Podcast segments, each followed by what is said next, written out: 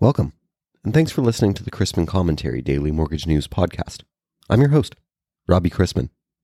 Topics on today's episode include a deep dive on the markets,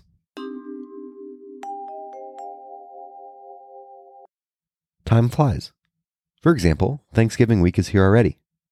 Debbie Harry, of Blondie fame, is 76 years old. Better.com has already been around for five years. No lender wants to see the word fraud in its history while folks are watching its merger partner SPAC, Aurora Acquisition, Better.com has pushed fees and commissions down to zero, which has helped it to do billions of dollars in mortgage originations, refinancings, and title and property insurance sales. It has been many years since Madonna had a hit song, but her name still attracts attention. Her former Miami home, she sold it in 2000, is on the market for $32 million. If you don't mind a drone video shot with lots of W Hotel elevator inspired music, and a real estate agent that likes to put her hands on her hips, visit robchrisman.com for the link, where we also have the latest employment opportunities, lender and broker products and services, and company sponsored trainings.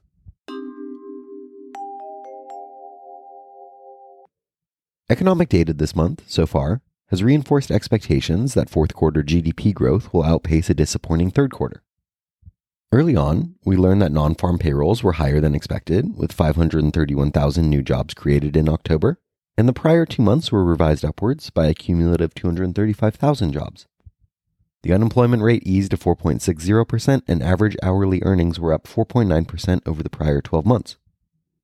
New claims for unemployment insurance hit a post pandemic low of 269,000 for the week ending October 30th and carried through to last week's 268,000 with 269,000 before that.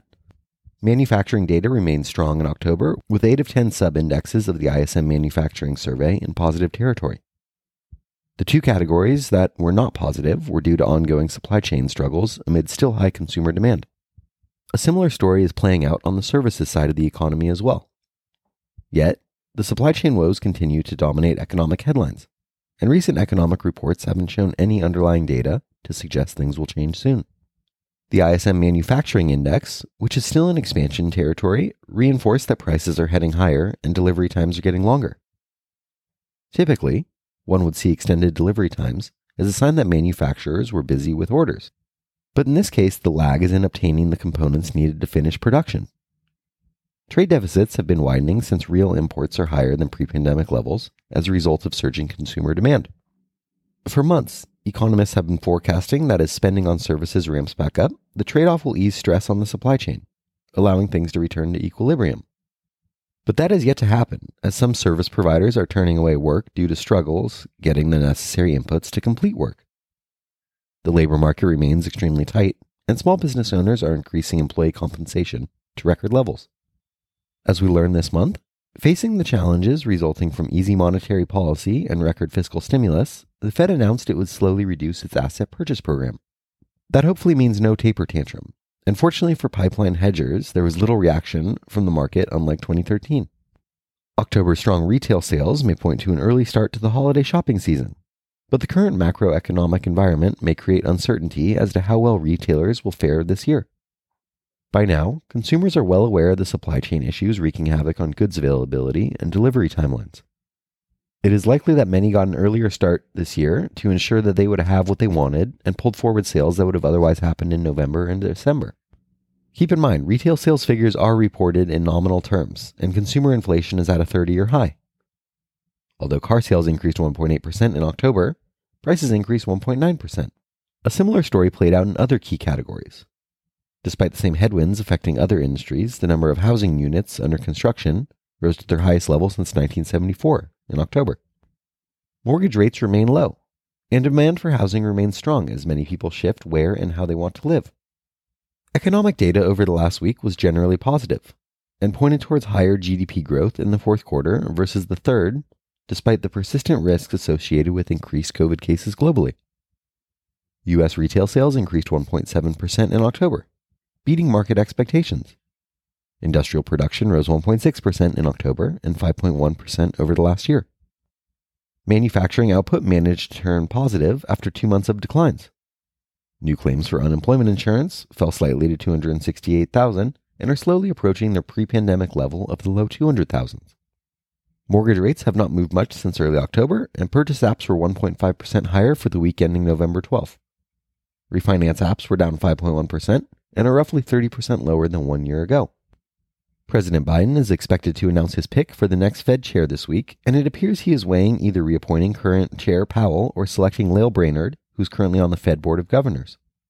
On Friday, Fed Governor Waller said that inflationary pressures are becoming more widespread and that the rise in inflation expectations is very concerning. He added that the Fed should consider reducing its balance sheet once asset purchases are fully halted. Vice Chair Clarida also weighed in, saying that it may be appropriate to discuss the pace of the taper at the policy meeting in December. This week's Thanksgiving week calendar, with markets closed on Thursday, followed by an early close for the bond market on Friday, is packed with data, and supply today through Wednesday although no Fed officials will be speaking. The U.S. Treasury will conduct its month end auctions consisting of $176 billion in two years, five years, and seven years, and $24 billion reopen two year FRNs. $58 billion two years and $59 billion five years will be auctioned today.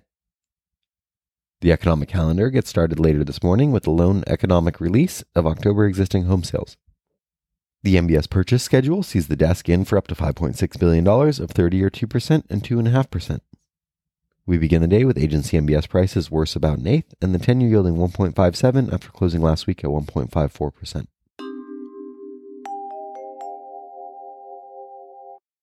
Let's wrap up with a joke and some housekeeping.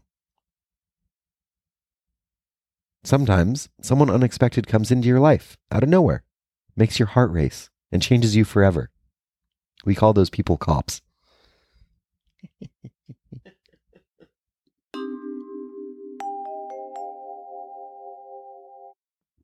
if you have any questions about the podcast or sponsoring opportunities, send me an email at robbie at robchrisman.com. Visit robchrisman.com for more information on our industry partners, access to archived commentaries, and how to subscribe to the daily mortgage news commentary. To listen to or download past episodes of this podcast, Search mortgage news on any platform you get your podcast from.